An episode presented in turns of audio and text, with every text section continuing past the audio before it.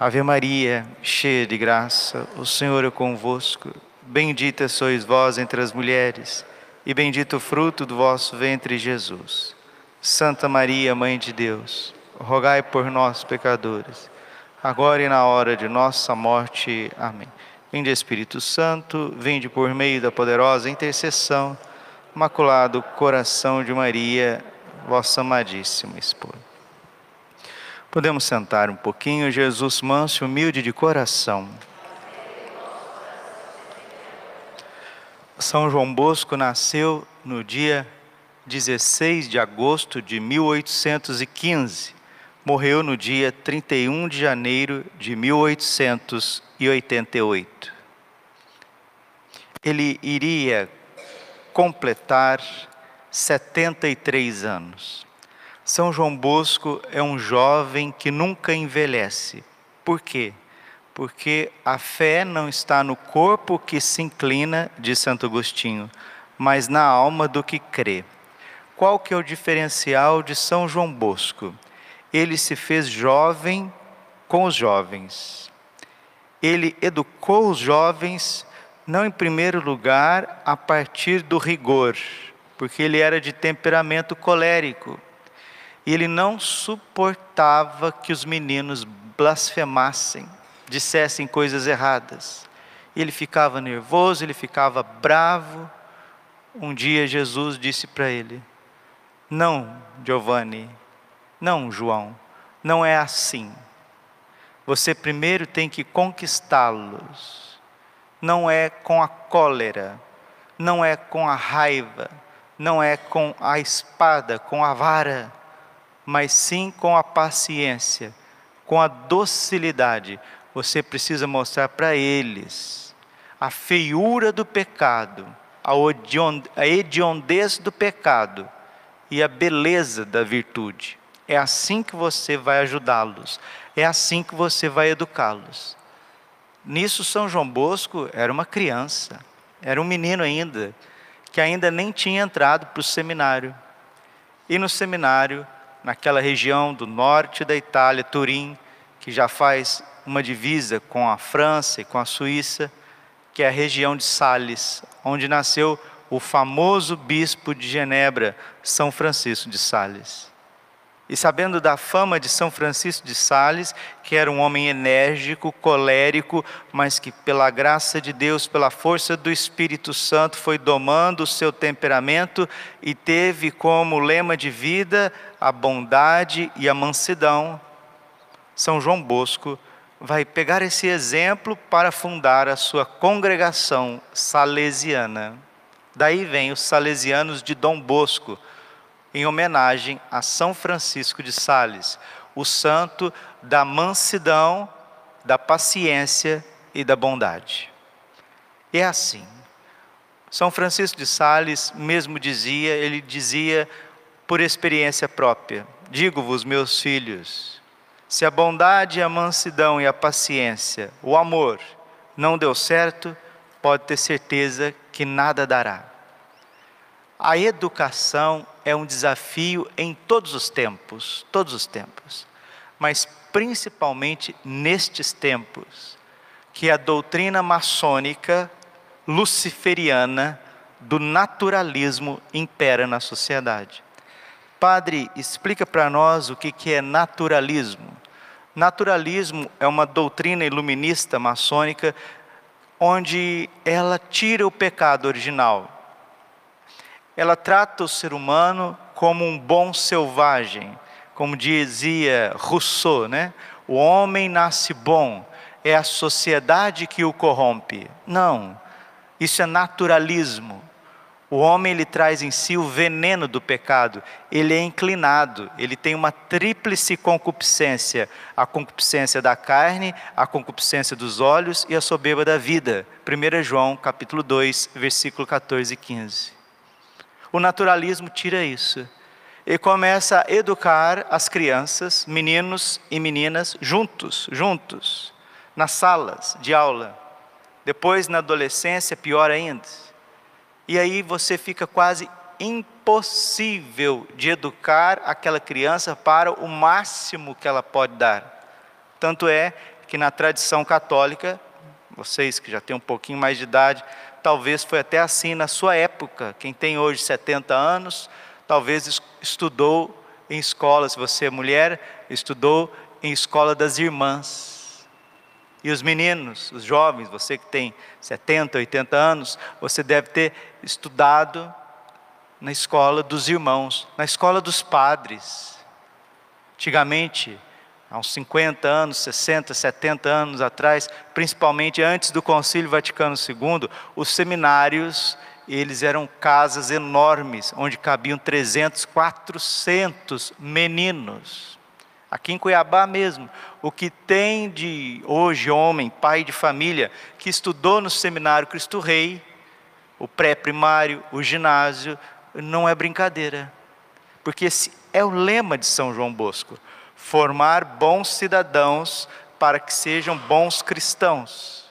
Só que hoje a educação já não é mais católica. Não é uma educação católica onde a igreja, com a sabedoria do Espírito Santo, porque educar significa isso, tirar o melhor de dentro da criança, de dentro de nós. Hoje não. Hoje a educação, desculpe, é uma verdadeira deformação. Os jovens acordam de manhã, vão para a escola, os hormônios à flor da pele, né? E ali amontou as crianças, os jovens adolescentes, seja na rede estadual, que ainda é pior, municipal, e aí vai acontecer uma série de pedagogias e etc., método Paulo Freire, que não sei o quê. Sim, tem um ou outro que se destaca porque tem um QI mais elevado, tem uma facilidade numa disciplina ou na outra, mas em âmbito geral, nossos jovens não estão sendo educados. E eu provo.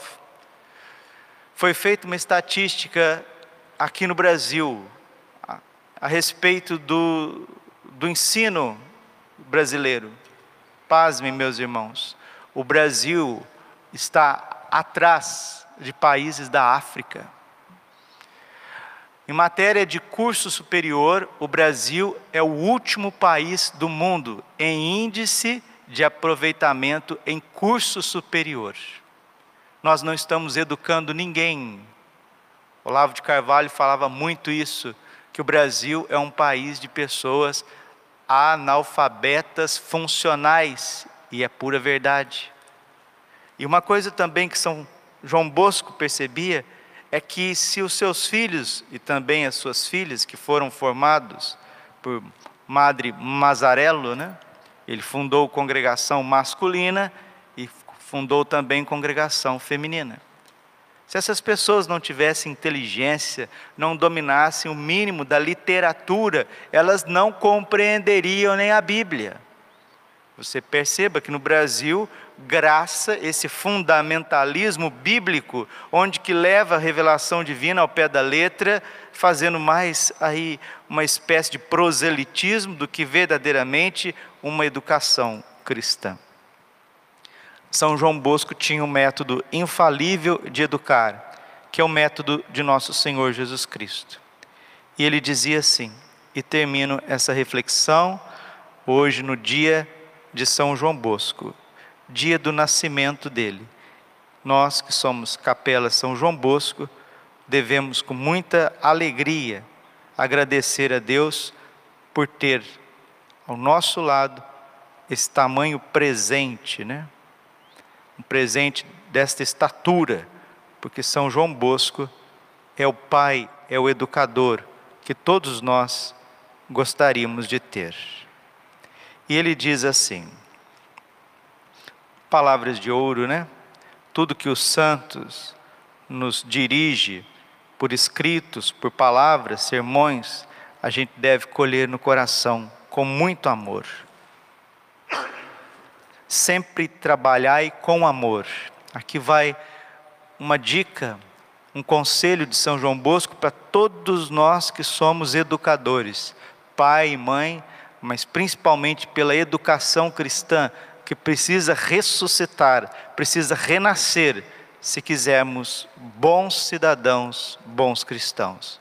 Por isso que o Estado, que está cada vez mais laicista, está combatendo as famílias, meio que delegando a educação dos filhos para deformá-los.